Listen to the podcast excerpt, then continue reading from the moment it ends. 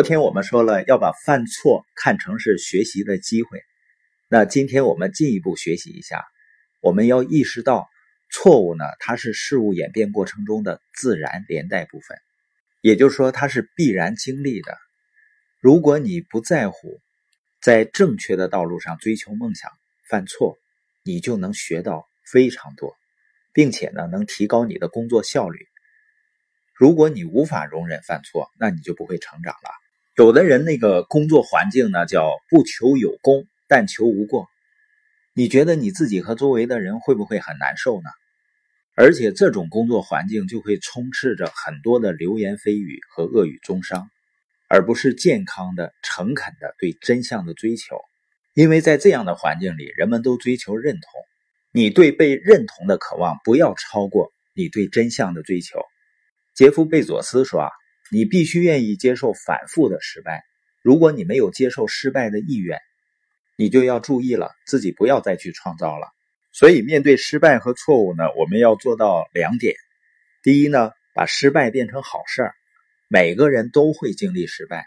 你看到了别人的成功辉煌，那是因为你只注意到了他做成功的这些事情，他成功了的样子。我敢保证，他们肯定。在其他很多方面，在成功的过程中都失败过。我最敬佩的是那些从失败中吸取教训，把失败变成好事儿的人。我对他们的敬仰甚至超过了对成功人士的敬仰。这是因为失败是个痛苦的经历，成功是令人愉快的。所以呢，跟直接获得成功相比，一个人先经历失败，再做出改变，最后获得成功所需要的特质要更为丰富。而那些轻易成功的人，他不会向自己的极限挑战。第二点呢，不要为你自己或者其他人犯错误感到懊恼，要真爱他。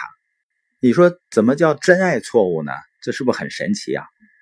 你发现人们通常会为自己犯错感到沮丧，只是因为他们目光短浅，因为他只看到了不良的结果，而没有看到错误实际上也是进步过程中的最重要的组成部分。有史以来最伟大的篮球队员乔丹，他简直是沉醉在自己犯错误中。他把每次错误都当成改进的机会。